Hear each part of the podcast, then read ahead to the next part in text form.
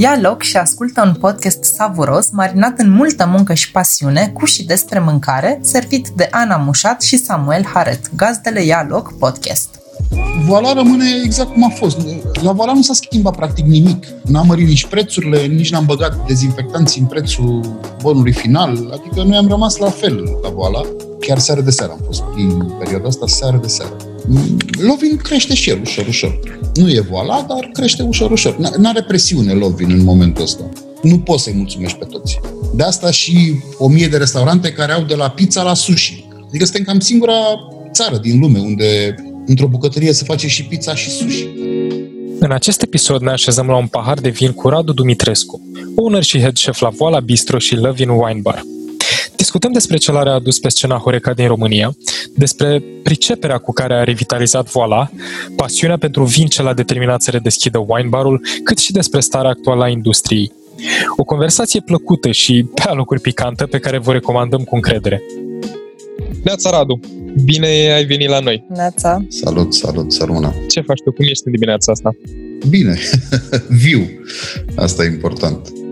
Am înțeles. Ne bucurăm că ne-am, ne-am găsit. Știu că încercăm să da. planificăm ceva de ceva timp și programul tău e super ocupat. Zici că CEO la Coca-Cola. Da. dar chiar e programul meu foarte ocupat. Nu, nu înțeleg de ce am ajuns în stadiul ăsta al vieții mele, dar chiar e foarte ocupat. Păi ești mai mult decât CEO. Da, exact. bucătărie da, da, și da. pe lângă și... Sunt și femeie la vase și la curățenie pentru noi o plăcere că ai, ai avut totuși timp și am reușit să ne, să ne auzim. Da. Da, da, da, plăcerea de partea mea. Bun, Radu, spune-ne câte puține despre tine. Uh, ce făceai înainte de... Băi, deci chestia asta cu spune despre tine e cea mai dubioasă chestie care mi se poate întâmpla.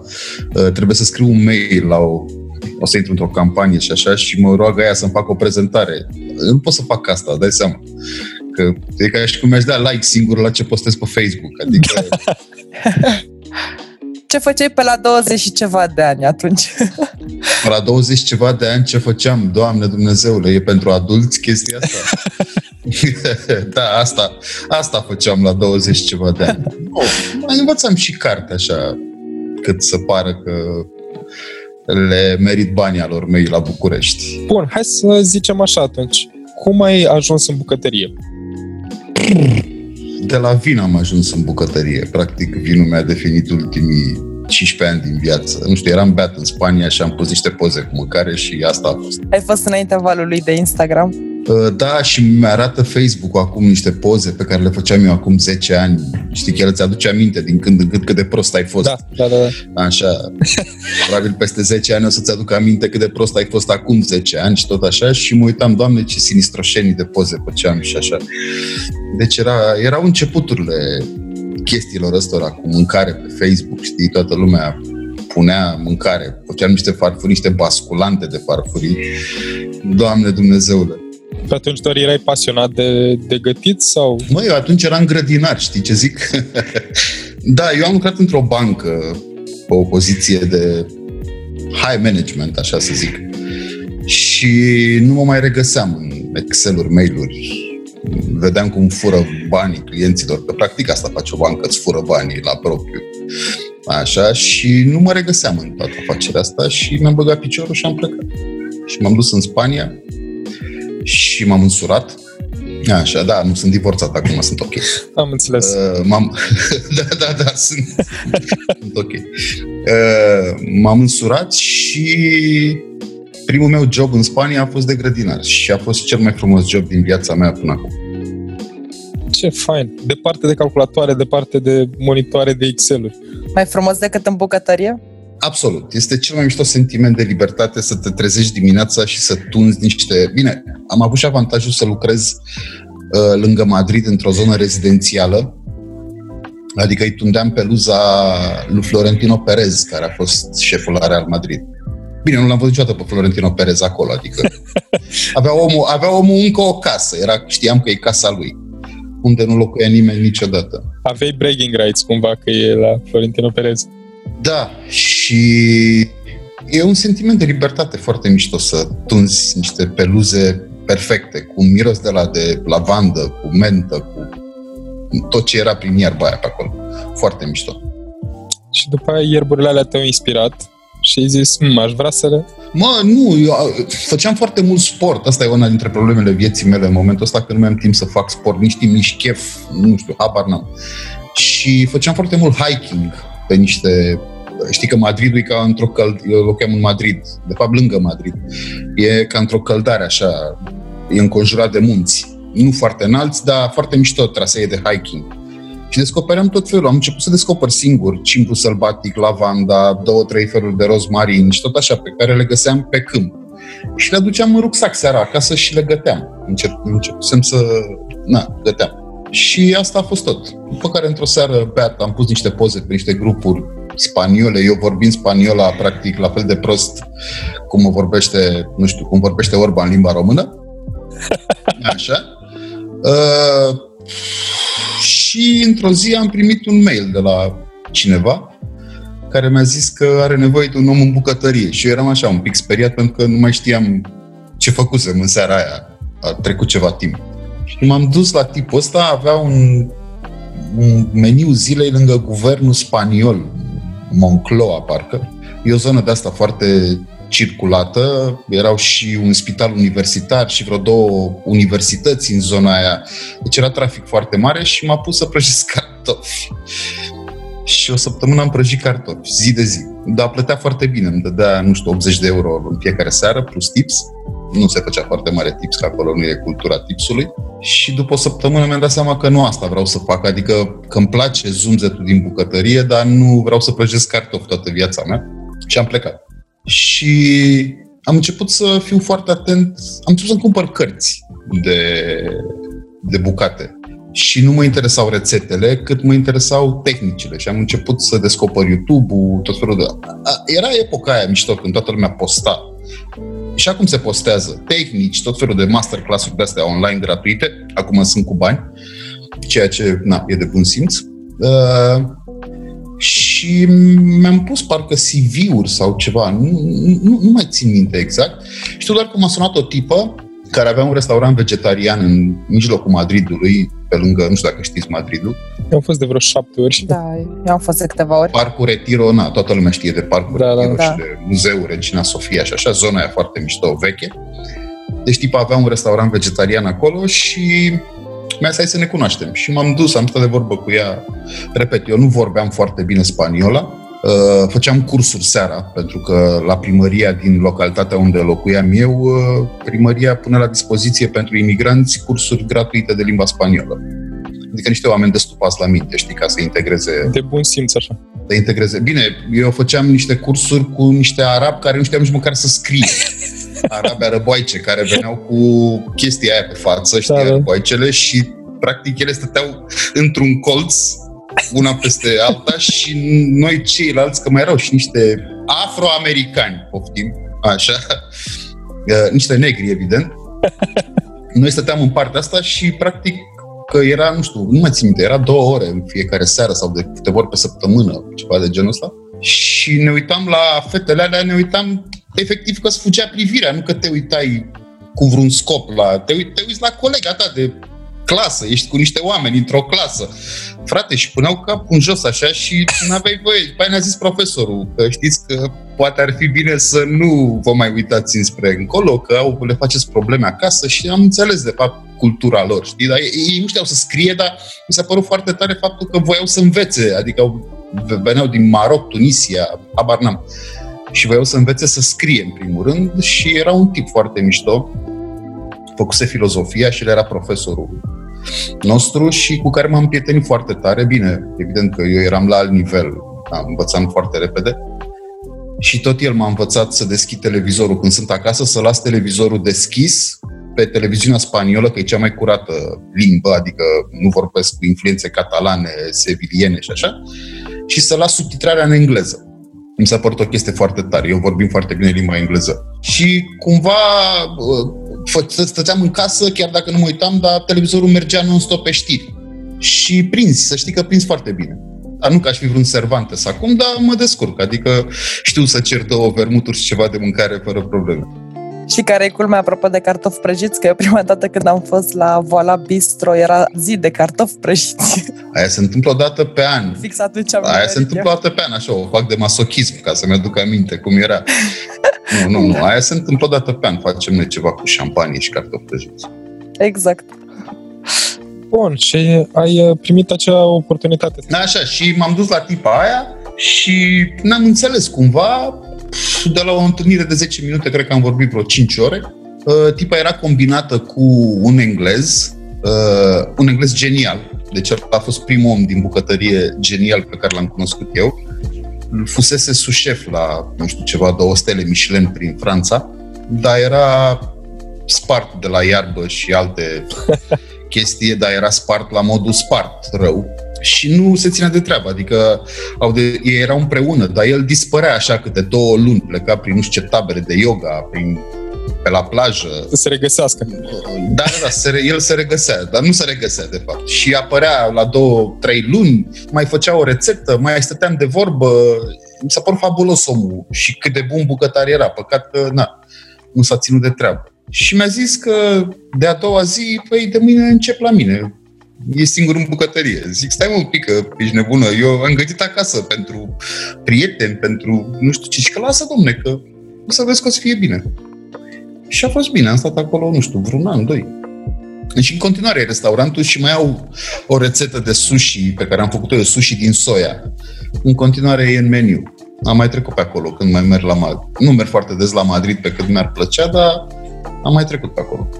Bun, și acolo ai avut primul contact, practic, cu bucătăria profesionistă. Da. Ce înseamnă, adică diferențele sunt fantastice între a găti acasă și a găti pe bani. E altceva. Dar a fost foarte mișto. Că tipa era foarte relaxată. Bine, era și ea fumată, evident, dar nu la nivelul lui. Nu că ar fi ceva rău să fume, stați să ne înțelegem, dar nu... Da, da, da. da, da, da. În prima zi, dați seama că eram terifiat. Deci, efectiv, eram terifiat. Bine, mi-a ce să fac, să băgăm la... Ea era așa pe sănătate, făcea yoga. Deci, ei erau într-un trip al lor, dar ea era mai, mai uman, așa, știi? Mai cu picioarele pe pământ decât era el. El era plecat, adică el era deja pe lună, ea încă nu plecase de pe pământ. Cam asta era diferența între ei știu că mă punea să fac cartofi dulci la aburi, cu cuscus, adică niște chestii oricum vegetarian, vegan și așa. După care am început eu să mă prind și am început să schimb pe acolo chestii, dar prima zi am fost mega speriat. Na, de la tunzi iarbă la câini în Spania, te-a dus să faci mâncare pe bani și era și plin restaurantul tot timpul.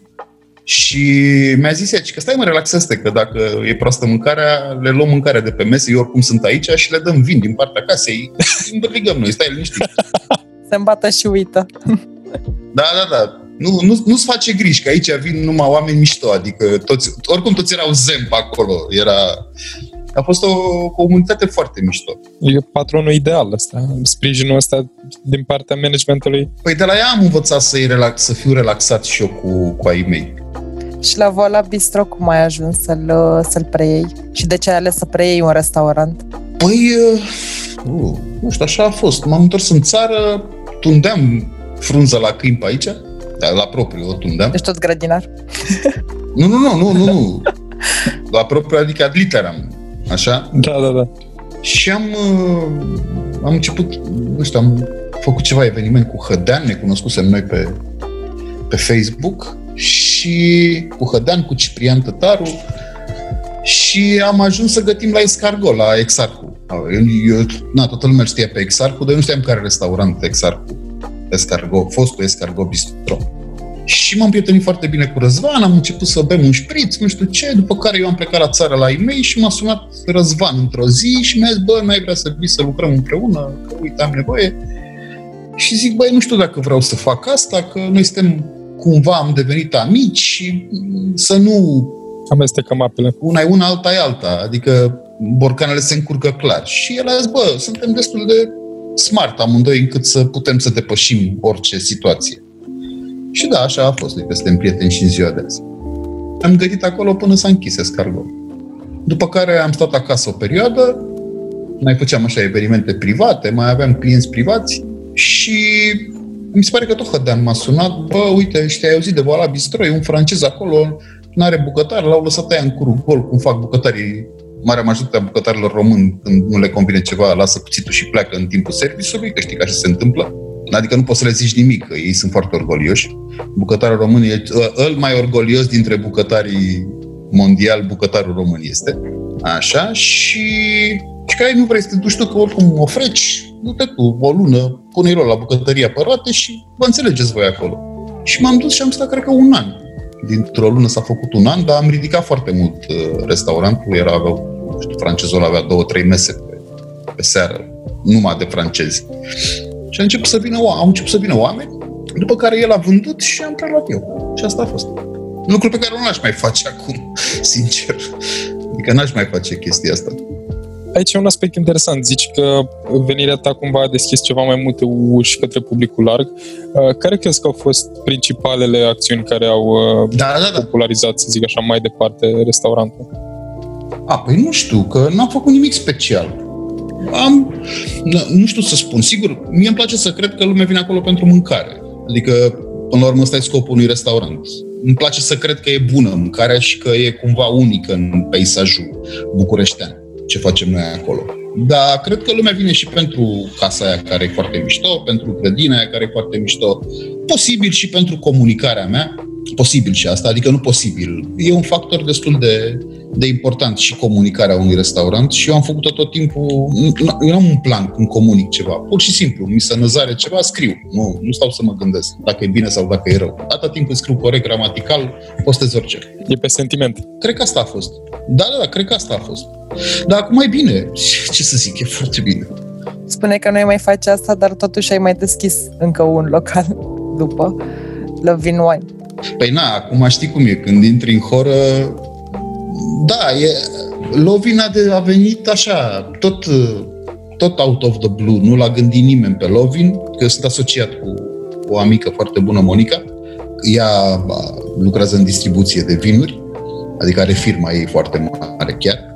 Și a venit așa, de pe zi pe alta. Am aflat că e de vânzare ăsta, hai, ne băgăm acolo, hai și ne-am băgat. Dar mișcarea era logică atât timp cât eu începusem să învăț foarte multe despre vinuri, să călătoresc foarte mult, să încerc să aflu cât mai multe chestii despre vinuri, era logică mișcarea să avem și un wine bar. Și pentru ea la fel. Avea, având o firmă de distribuție de vinuri, era logic să aibă și un, un punct fizic.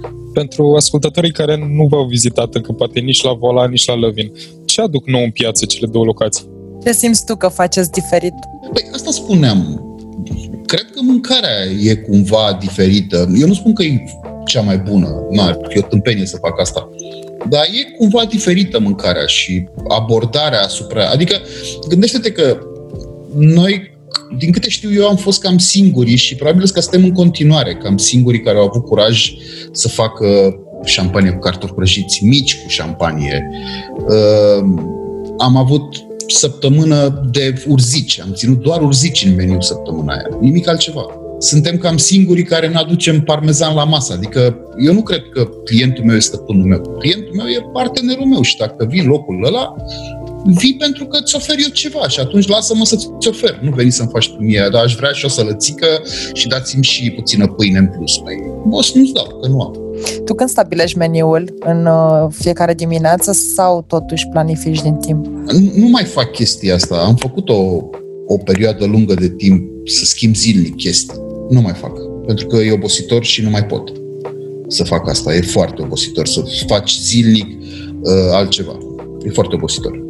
Acum am un meniu structurat ok, Sigur, mai schimb dacă mi-apare un ingredient, mă sună cineva, vezi că am găsit o pulpă de capră sau vrei nu știu ce pește, îl iau și îl pun în meniu. Dar în rest am așa o, o structură de meniu, na, care funcționează foarte Fie că te mai urmăresc pe Instagram și am văzut că mai aveai postări. De ce nu ai găsit aia în piață și... Da, da, da, da, alea nu le, pe, mul, pe multe nu le pun în meniu. Și mă, mă ceartă lumea pe chestia asta, că multă lume mă urmărește, dar multe nu le pun în meniu. Dar asta aduce nou voala. Cred că comunicarea asta, care de multe ori poate părea abruptă și obtuză și răutăcioasă și arogantă, sigur, eu sunt oricum un tip arogant și evident să-mi împrumute din, din stări și bistrou, dar cred că până la urmă noi am fost onești. Nu am uh, mințit oamenii, veniți la noi, că nu știu ce. Domne, dacă veniți la noi, asta se întâmplă, nimic altceva. Și nu facem, adică eu nu fac compromisuri și nici concesii. Dacă închid bistrou la 23, ca așa am stabilit eu, păi la 23 închide. Hai, 23-30. Nu, nu, nu, nu stăm după ultimul client, că nu despre asta e vorba. Și probabil că oamenii acceptă, nu, nu că trebuie să accepte, dar se identifică cu genul ăsta de onestitate. Că până la urmă despre asta e vorba. Pentru că în momentul ăsta pe social media văd foarte multă lipsă de onestitate și fiecare vrea să se umfle în pene. Vai, da, eu am cea mai mare, da, eu sunt cel mai frumos, da, nu știu ce. Frate, nu e așa. Ales că e foarte ușor de aflat despre fiecare orice în momentul ăsta și lumea te penalizează dacă simte, uh, nu știu, orice derapaj. Te penalizează. Uh, ce ați făcut voi acum în ultima perioadă în care a fost destul de greu pentru toată lumea? Ce v-ați preocupat? Păi uh, eu nu am vrut să deschid după ce... Eu cred că am fost al doilea restaurant care a închis. De fapt, cred că am închis în același timp cu pâine și vin. M-a sunat uh, Vali de la pâine și vin să chiar pe 10 martie sau 11 martie. Da, 11 martie, parcă. Deși starea de urgență a început pe 15 sau pe 16, nu mai țin minte. Uh, m-a sunat... Uh, eu tocmai ce mă întorsesem de la, de la Lisabona, pe 1 martie, și deja în Europa a început să, să vorbească foarte mult despre coronavirus și m-a sunat Hristu să-mi zică, băi, e complicat, eu cred că închid. Și zic, băi, cred că și eu închid, dar încă nu sunt foarte hotărât. Și atunci, dacă am văzut că și el închide, el mi se pare că a anunțat primul și eu am anunțat a doua zi dimineață că închid bistrou și uh, pentru că am simțit că va fi o stare de nesiguranță și vedeam și pe ai mei că erau foarte stresați. Adică îi vedeam așa cumva deconectați de la ce se întâmpla în bistro în mod normal, plus că ultimele, în ultima seară, dintr-o seară plină, am mai avut doar o masă de patru persoane, restul s-au anulat. Deci era clar că ceva nu, nu era la era fel. Era clar că ceva în mentalul colectiv începea să sape. Și atunci am închis. Și după aia, evident, toată lumea a trebuit să închidă pentru că am fost închiși, au fost închiși, dar uh, eu, eu n-am vrut să mai deschid. Adică am vrut să-mi văd de treaba mea. Mă gândeam, citesc, beau vin, văd de ce fac. Dar a început să-mi scrie lumea pe la vreo, cam după o săptămână, două, așa, a început să-mi scrie lumea și uh, când spun lumea, erau zeci de mesaje zilnic. Băi, că deja a început să se pună baza uh, sistemului de delivery, lumea a început să se organizeze și atunci am început să mă duc la bistro, zic, oricum, mă, mă duceam pe jos, nu mă urcam în niciun mijloc de transport în comun și așa, umblam cu mânuși, am umblat o perioadă numai cu mânuși de alea de plastic, o dubioșeni oricum. Uh, și am început să fac mâncare pentru 1, 2, 3 inși, transformând practic chestia asta într-un business care ne-a asigurat. Și am, eu am gătit singur în pandemie, nu i-am chemat niciodată la muncă. Eu și cu fratele meu. Fratele meu livra și eu găteam. Deci ți-a asumat toată responsabilitatea. Păi trebuia să-mi asum responsabilitatea, adică eram eu cu fratele meu. Da. Era și lanțul scurt, mergeam împreună în piață, adică practic am umblat ca doi frați, așa știi, în perioada asta. Da. Și a fost uh, suficient să vă aducă un venit mărunt? Băi, a fost foarte bine. Eu i-am băgat pe ei mei în șomaș tehnic, deci a fost o măsură cât de cât ok. Și cam asta a fost. I-am băgat în șomaș și am muncit singur. Am făcut și evenimente online. Cred că am fost primii care am făcut evenimente online. Dar a venit lumea și a luat mâncarea. Deja lumea a început să prindă cum e cu declarația. Știi cum e. La început e mai greu, după care încep să găsești portițe. Asta a fost. Ok. Radu, noi avem și o secțiune cu un chestionar despre preferințe culinare, un, un chestionar fulger, îi spunem noi, pentru că ar fi ideal să răspunzi cu primul lucru care îți vine în minte. Până acum, uite că tu ești mai direct, să vedem dacă reușești tu să răspunzi foarte rapid. Hai să începem. Care este mâncarea ta preferată? Un preparat vedetă de la Voila care a fost foarte apreciat. Păi e clar, pulpa de rață cu cartofi cop și trufă nu o să o pot scoate niciodată în meniu, că ne dă lumea cu tigaia în cap. care este un ingredient pe care îl folosești foarte des și îți place? Untul. Fără unt nu există bucătărie. Care este vinul pe care îl bei cel mai des și pe care l-ai recomanda oricui? Beau, în ultima vreme a vieții mele beau șampanie foarte multă. Uh, merge cu orice, chiar și cu sexul. Uh, beau Riesling, beau albe. În perioada asta a vieții mele beau foarte multe albe, dar nu albe proaspete, albe vechi, maturate. Caut altceva în vin în momentul ăsta. Am trecut de am trecut de perioada Sauvignon Blanc să-ți facă limba pungă și așa, nu, nu mai pot vinuri de astea. Vreau vinuri așezate, bărbătești, mature, gastronomice și le și cumpăr de pe la licitații. Mă, mă, mă, mă joc frumos cu vinul în perioada asta. Super. În ce localuri prefer să mergi în afară de Voila și Love in Wine Bistro? Păi, uh, nu sunt foarte multe locuri în București în care merg. Uh, în ultima vreme, în ultimii ani, mi-am dat seama că nu sunt atât de bogat încât să mănânc în București și preferam să fug din țară când, când aveam posibilitatea. Nu știu, îmi place foarte mult, îmi place, mergeam la, merg în continuare, mai merg pe la Noua, pe la Petrician, îmi place foarte mult ce face el acolo. Tasting room, îmi place foarte mult, îmi plăcea, pentru că acum este închis, el fiind doar pe interior. Mai îmi place tuk-tuk, ăla cu tailandez de pe Puțulul Zanfir, ala la Bols, deși face comfort food, e foarte mișto. Uh, mai sunt, sunt locuri unde merg. Din păcate, nu, problema, problema în momentul ăsta, din punctul meu de vedere de consumator, cred eu, mai avizat decât mulți dintre consumatori, este mixul ăsta între mâncare mișto și vin. Pentru că eu nu, eu nu beau bere, deci eu mă refer doar la mine în momentul ăsta, eu nu beau bere. N-am nimic împotriva berii, nu o beau, nu o tolerez, nu-mi place și nici nu o înțeleg. Uh, pentru că, sigur, nu mă refer la bere bucești, mă refer la berea mișto asta, care a apărut acum, crafturile astea mișto care apar. Uh, deci mixul ăsta între mâncare și vin e foarte greu de găsit. Ori eu vreau să mănânc ceva bun și să beau și un vin bun. Dar nu beau, nu plătesc mai mult decât face sticla, deci nu merg în restaurantele uh, unde vinul este de șapte ori prețul de intrare.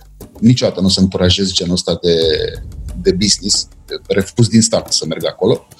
Uh, și de asta aleg câteva locuri unde găsesc ce caut eu. Dar e greu, e foarte greu. Plus că n-am foarte mult timp liber să ies seara. Chiar nu am. Și până în pandemie preferam să plec. Erau și acum, city break-urile nu, nu se par foarte scumpe, numai că nu putem călători. Și preferam să plec. Învățam, veneam cu idei noi și cu tot felul de mentalități. Ok, mai avem încă două întrebări. Dacă noi mai fi în bucătărie, ce ai face? Nu știu, aș vrea să mă fac cismar. ai mai încercat o meserie așa de nicăieri? E nevoie de cismar pe piață și mi-ar plăcea să tund din nou grădini, poate în Spania. Chiar mi-ar plăcea chestia asta, dar să am un confort financiar. Deci mi-ar plăcea să am un confort financiar și să tund grădini. A, mi s-ar părea senzațional astea două nu prea se pupă. Sunt multe meserii care sunt foarte relaxant de făcut și ai o viață foarte boemă, dar cu partea financiară mai greu. Păi nu, că na, tractare, nu știu, un rinic, habar n-am, că bani din bistro nu faci, adică dintr-un business de Horeca legal nu faci foarte mulți bani, asta să fie clar. Da, poate ne aude Perez acum, cine știe. Da. și ultima întrebare, care este cea mai mare dorință a ta de acum? dorința mea de acum să scăpăm de uh, perioada asta mega dubioasă pe care încep să nu mai înțeleg. Să nu mai auzim cuvântul acela, nu? Nu vreau să mai aud cuvântul acela și aș vrea să înțeleg ce ni se întâmplă. Nu sunt din... Adică sunt dintr-o pătură de asta moderată, nu sunt din partea celor care neagă existența virusului, că nu sunt întâmpit, dar nu sunt nici din partea celor care vine apocalipsa, cu siguranță merg mai mult spre zona asta că o să fie nasol decât că o să fie ușor, dar încerc să mențin uh, cumva echilibru. Dar aș vrea să dispară perioada asta. Vreau să mă întorc la viața mea dinainte, fără discuție. Probabil că toată lumea își dorește asta. Da, a fost o, un răspuns redundant, așa. Mai puțin cei care fac afaceri cu dezinfectanți, măști, echipament. Da, să fie sănătoși, să ducă la pușcărie, probabil, într-o zi. Da. Uh, ne apropiem de sfârșitul discuției noastre. Uh, a trecut extrem de rapid. Mie mi se pare că au trecut 10 minute, dar se pare că au trecut uh, jumătate de oră. Așa mult am vorbit? Da, da, da, da. Surprinzător. Ultimele două întrebări pentru tine. Uh, ce planuri de viitor aveți pentru orizontul care poate fi planificat, că evident, în starea actuală? Planul de viitor ca și business te refer, că bănuiesc că asta te interesează. Puh, am vrut să mai iau un wine bar, dar n-a ieșit, uh, n-a ieșit cu proprietarul clădirii. Și m-ar interesa un mic restaurant de pește. Caut. Pentru că mi-aș închide eu lanțul meu interior. Pentru că eu fac chestii doar dacă mă simt ok eu în ele. Nu fac chestii că trebuie... Nu, viața mea nu e despre bani. Adică eu nu fac nimic pentru bani. Fac doar dacă mă simt bine. Și am descoperit că dacă faci ceva cu care ești confortabil, vin și banii, fără discuție. Și încerc, mi-ar plăcea să-mi fac un loc de pește mic, șase mese, opt mese maxim, prin care să-mi închid lanțul trofic de unde vin eu. Vin din Dunăre, practic să se termine cu Dunărea. Păi vor fi multe oportunități, că se vor tot închide local. Cu 100% vor fi... Da, știu că sună cinic chestia asta, dar da, vor fi foarte multe oportunități de business după ce trece, după ce trece vara. Pentru că lumea încă uh, e vară, e terasă, astea două, trei luni de lockdown au lăsat semne destul de mari în, în, în psihicul nostru și lumea iese din inerție pentru că vrea să se simtă mai liber decât se simțea înainte, deși e practic același lucru. Uh, și plus că e presiunea că poate se întâmplă iar ceva și să profiți de perioada da, asta. Da, da, da, cam, cam asta e ideea, dar din, din toamnă încolo spre iarnă se vor închide foarte multe cârciuni pentru că situația economică va deveni foarte, foarte Și mai avem și o întrebare apropo de planuri de viitor. Vreau să mai întreb, Radu, dacă ce pregătești special vara asta la Voila și la Love in Wine, în afară de planurile pe termen mai lung? Aveți evenimente, meniuri speciale? Ceva? Voala rămâne exact cum a fost. La Voala nu s-a schimbat practic nimic. Uh, n-am mărit nici prețurile, nici n-am băgat dezinfectanți în prețul bonului final, adică noi am rămas la fel la Voala.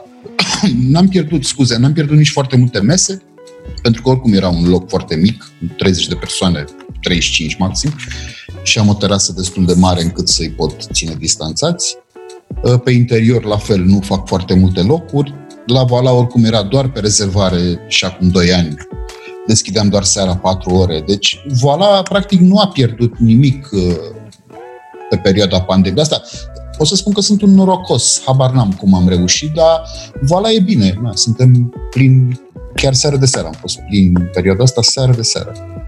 Ai construit un model care să meargă pe termen lung am construit un model care să meargă pentru că am înțeles câteva aspecte pe care vi le-am spus la început.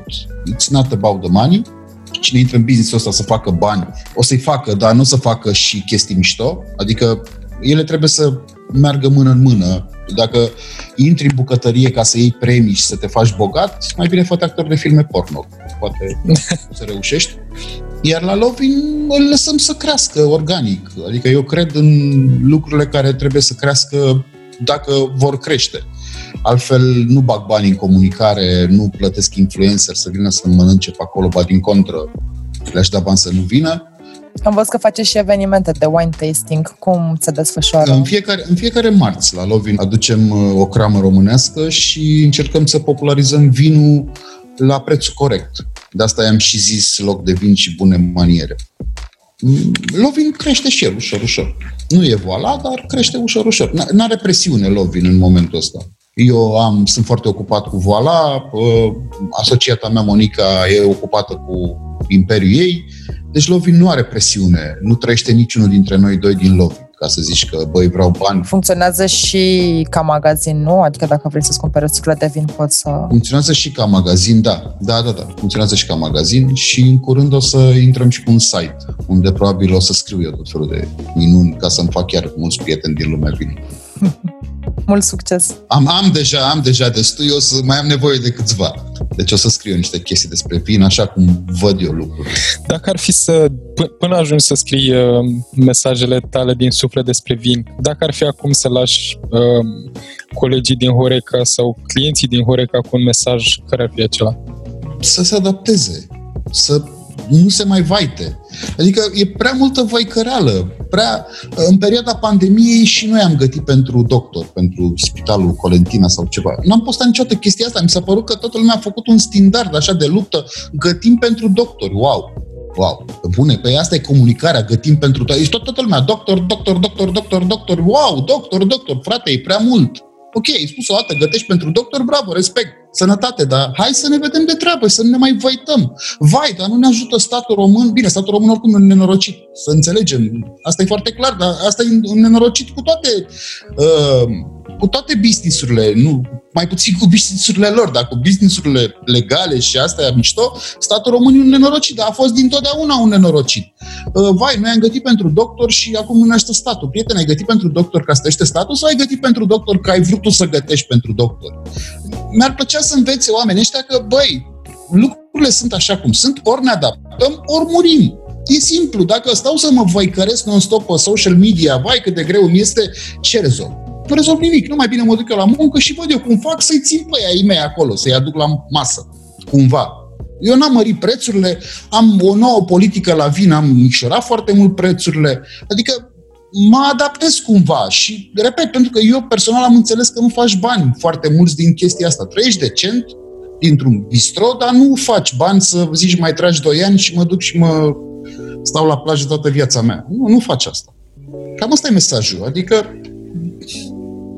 și pentru clienții care vin la, la restaurante și încă găsesc puterea și forța să vină periodic? Măi, nu, nu, nu-i poți obliga pe oameni să vină la restaurant. Adică eu cred că în momentul în care va deveni nasol economic, oamenii vor renunța la lucrurile neesențiale, iar ieșitul la restaurant nu e un lucru esențial pentru uh, individul om. Individ, sigur, individul om este un individ uh, uh, social. Omul e până la urmă un animal social, care vrea să stea în turmă, care vrea să mingle, jingle și așa. Dar când o să fie nasol, lumea o să renunțe la chestiile non-esențiale, iar ieșitul la restaurant nu e o chestiune de viață și de moarte, cum este chiria, cum sunt medicamentele, cum sunt copiii, cum sunt educația copiilor și, nu știu, hainele, coșul zilnic. Adică, plus că ai văzut câte fete au făcut pâine în pandemie. O să vezi câte fete o să facă pâine în pandemie. Banana bread aveți în meniu? Nu, nu, nu avem. Ar fi culmea acum la câte fete fac banana bread să avem și noi banana bread. Că vine aia și îți dă cu banana bread un cap. O să zică ce faci, boss. Nu așa se face banana bread. Nu, nu, nu. Eram curios apropo de mesajul tău de mai devreme. Cât de realist crezi că este ca tot mai multe restaurante să înceapă să comunice mai onest și, și mai direct? Mă, acum, pe de altă parte, gândiți-vă că multe restaurante comunică cu echipe de PR. Mamă, deci când audă, avem echipă de PR. Boss, tu faci trei șnițele, ești nebun la cap. Ce trebuie ție echipă de PR? Dar în fine, uh, sunt răutăcios. Nu știu cum comunică ceilalți, pentru că îi urmăresc pe mulți pe Facebook sau pe Instagram sau unde naiba urmărim, dar nu sunt foarte atent la ce fac ceilalți. Iar oamenii cu care intru în contact constant, deja le știu comunicarea. Eu repet, repet cum trebuie, adică m-a deranjat, m-a, nu m-a deranjat, da, m-a deranjat vizual chestia asta în pandemie, cu toată lumea gătim pentru doctor. Repet, eu nu am postat nici măcar o dată, nici măcar o dată. Am făcut-o pentru sufletul meu, nu pentru, nu pentru PR, oricum stăm degeaba acasă. Mă și făceam 50 de porți de mâncare pentru niște medici. Ok? Cred că, eu, eu cred că trebuie să fiecare să-și selecteze nucleul dur de clientelă, să vadă ce vrea clientela aia și să-i ofere. Pentru că altfel, iar o greșeală pe care o fac restaurantele este ă, trebuie să-i mulțumim pe toți, domne. Nu, nu, nu trebuie să-i mulțumești pe toți. E păgubos. Nu poți să-i mulțumești pe toți. De asta și o mie de restaurante care au de la pizza la sushi. Adică suntem cam singura țară din lume unde într-o bucătărie se face și pizza și sushi, campionat mondial. Ei, știi cum vine din țara meșterilor, adică e o cultură... Da, da, e păgubos. Dar nu mai bine faci sushi. Doar sushi. Și să-l faci bine? Adică, eu, uite, să-l faci bine, evident. Eu merg de, cred că de șase ani, an de an, mergeam, nu știu, sper să ajung și anul ăsta, că ar fi o premieră, să nu ajung. Merg în Barcelona să mănânc în cinci cârciuni. Bine, sunt multe cârciumi mișto în Barcelona, dar mie îmi plac astea cinci și este o bombă, pentru că în București chestia asta n-ar fi avut loc nici măcar la ieșirea spre autostradă, deși ea este în ghiduri culinare și așa, e foarte mișto. Se numește Cova Fumada și au, au meniu, același meniu din 1968. Același meniu. Oho. Nu au schimbat niciodată nimic și dacă nu mă înșel, este și scris pe perete, tot din 1968, că nu se mai cunoaște nimic pe peretele ăla. Și este, repet, este o bombă sinistră, cu șervețele pe jos, cu muncitori zidari care intră murdar de praf, dar este, bine, e cu coada, adică stai să ne înțelege că acolo stai la coadă să te intri să mănânci, deschide două ore la prânz, două ore, la două ore fix la prânz, ți-a adus nota, după două ore ți-a pus nota și ți-a luat, ți-a luat banii și ți-a dat afară, nu, nu stai, stai un pic că mai am în sticlă, că nu știu, nu boss, ți-am zis că două ore, la ora două eu vreau să plec de aici. Dar mâncarea este senzațională, este Dumnezeu mâncarea acolo. E foarte autentic. Așa? Da, da, da. Păi, asta spun. Într-un restaurant mergi pentru mâncare. Vrei cristale Swarovski, pițiponceală, te duci într-un showroom de mobilă, te duci pe nordul unde sunt terasele, unde să-și facă fetele selfie. N-am o problemă cu asta. Dar în anumite cârciuni vii pentru mâncare, în primul rând. Eu, eu nu las mai mult de jumătate de oră masa unor oameni care nu vor să mănânce. Pentru că la mine nu e terasă de stat așa. Deschid trei ore pe seară, eu vreau să-mi vând mâncarea. Și le spunem de la început, dacă nu mâncați, ne, ne luăm multă muie pe chestia asta. Multă. Multă, rău. Adică cum, nu mă lași pe mine să stau la masă, să beau două limonade? Nu. Da. La, dacă mănânci ceva la alea două limonade, n-am o problemă. E bine că e o grădină ceva mai cunoscută lângă. Da, la Eden. Da, da, da. Exact, uite, da, vezi? pentru limonade și... Deci, exact, uite, despre asta este vorba. Oamenii și-au identificat foarte mișto nișa. E mare, o să stai cât vrei aici, ia-ți o limonadă și fă ce vrei. La mine, în schimb, faci cum cred eu că trebuie să faci. Adică, mi se pare aiurea, având în fiecare seară 4-5 mese în așteptare, să stau să mă uit la doi oameni care vin și stau și care oricum nu înțeleg meniul. A, și uite, chestia asta ar trebui recomandată și cârciumilor și mai ales consumatorilor. Frate, când te duci într-un loc, n-ar fi rău, mai ales că acum stăm toți dracu cu ochii în telefon, n-ar fi rău să dai un research, să dai un search, să vezi ce fac oamenii acolo. Adică mi se pare de bun simț când te duci într-un loc să te uiți să vezi ce se întâmplă acolo. Nu să faci rezervare, să ții o masă ocupată, ca după o oră, de fapt, să-ți dai seama că, a, păi da, ăsta e tot meniul. Păi da, ce vrei să-ți aduc? La rusul, ce vrei să-ți aduc? Da, cred că piața trebuie în continuare uh, educată de noi, de către toți. Da, vezi, mulți, mulți nu au curajul să facă chestia asta. Pentru că, a, stai domne, dar cum, dar îl pierde client. Păi boss, pe la oricum, dacă stă cu două limonade, nu-l ai de client. Și, și repet, nu e vorba despre bani și despre valoarea bonului fiscal, că nu despre asta este vorba. Este vorba efectiv de dorința de a vinde mâncare. Că același lucru îl fac și dacă vii și bei o sticlă de vin de 1000 de lei. Tot la fel nu te las. Nu, eu, la mine nu te las, adică vin și spun frumos. Dacă nu mâncați, ne pare rău. Vă putem lăsa 30 de minute. Nu te dau afară ca pe un câine, dar îți spun. Și am oameni care efectiv îi sun și vin la masă. Da. Radu, îți mulțumim din suflet pentru timpul pe care ne l-ai acordat și pentru uh, disponibilitatea de a, de a petrece o oră cu noi. Uh, te mai așteptăm, sperăm să ne mai, te mai putem avea la un episod pe viitor. Facem, facem. Și uh, până atunci baftă multă, atât cu voala, cât și cu Lavin. Doamne ajută! O să-l vând și o să plec pe plajă. Mult succes! Da, și baftă cu visul ăsta, uh, care... Băi, eu an, anul ăsta eu trebuia să gătesc în Franța. Asta mă oftică cel mai și cel mai tare, că vorbisem cu niște unii să mă lase două săptămâni în restaurantul lor să fac ce vreau eu. Aia era practic, acolo aflam adevărul. Și chestia asta... Era terenul tău de joacă. Sper că aș fi făcut treabă bună, că na, la București e mai ușor decât în Franța. Ai comunicare, mai ai vrăjeală, mai ești pe la mese, mai nu știu ce. Se închide cercul, dar în Franța nu cunoști pe nimeni și gătești pentru francezi. Pentru că am fost acum trei ani în Normandia, am stat o săptămână în Honfleur, Etretat și toate, toate zonele alea am fost să mănânc stridi, să învăț despre stridi foarte mult și despre carnea și camembert și așa. Și m-am dus într-o dimineață într-un port, într-un sătuc de ăsta unde era un port pescăresc și veneau bărcile din larg și am vrut să văd ce pește, cum fac ăia, cum prin peștele, cum îl țin, cum îl...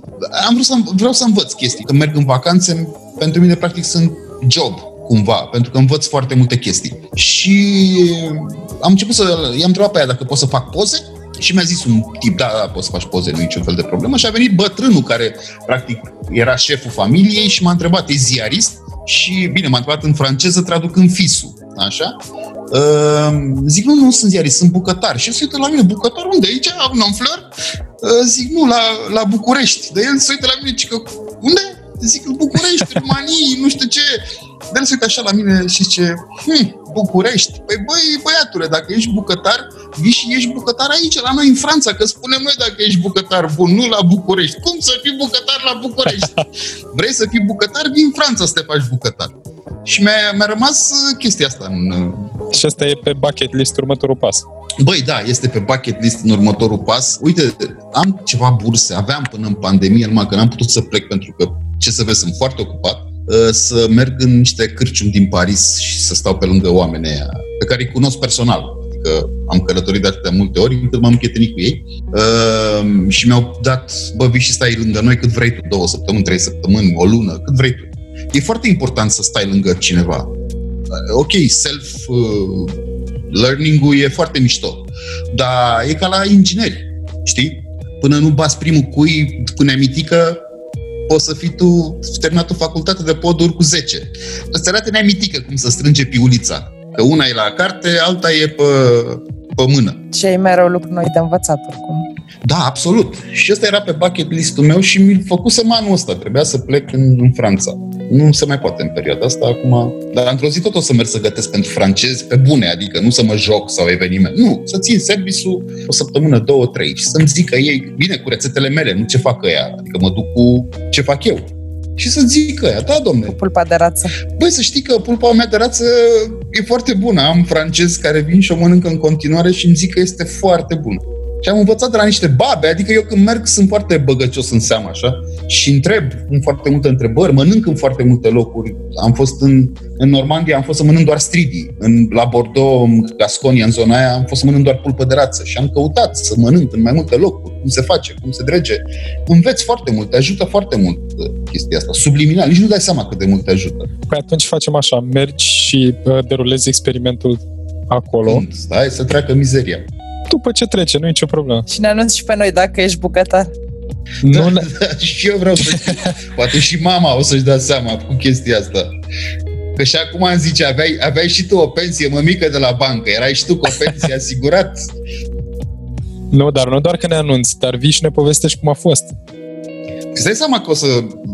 Bine, poate nu mă mai întorc, nu știu ce să zic. Da. Uh, găsisem până în pandemie niște baruri prin Spania, na, eu, având și re- eu, eu am rezidență în Spania în continuare. Găsisem niște cârciumioare de preluat așa și încolțeau gândul meu când aveam timp liber, erau tot felul de vise, îmi făceam tot felul de calcule. Dar uite, vezi cum, practic, uite, chestia asta ne-a învățat, pe mine cel puțin m-a învățat pandemia, că nimic nu e veșnic. Și trăim ca pentru ultima zi. Ceva de... Știu că pare un clișeu, pare Arsenie Boca, pare... Dar chiar nu e un clișeu, știi?